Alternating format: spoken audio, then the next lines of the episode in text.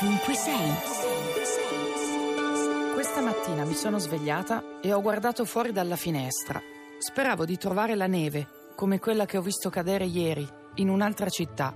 Fiocchi grossi e fitti che attecchivano sulle foglie e sui tetti delle automobili e sui binari del tram e sui cappelli delle figure che si muovevano curve e in silenzio nel buio del tardo pomeriggio.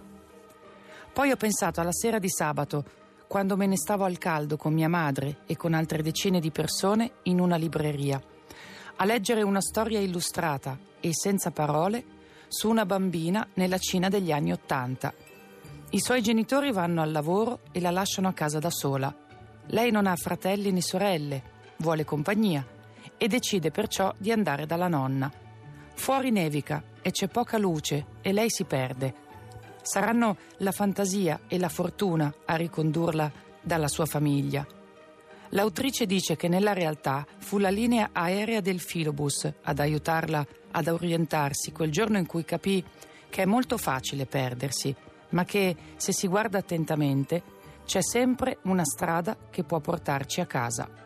E mi è sembrata una piccola luce da tenermi in tasca per affrontare l'inverno. Radio 2, ovunque sei.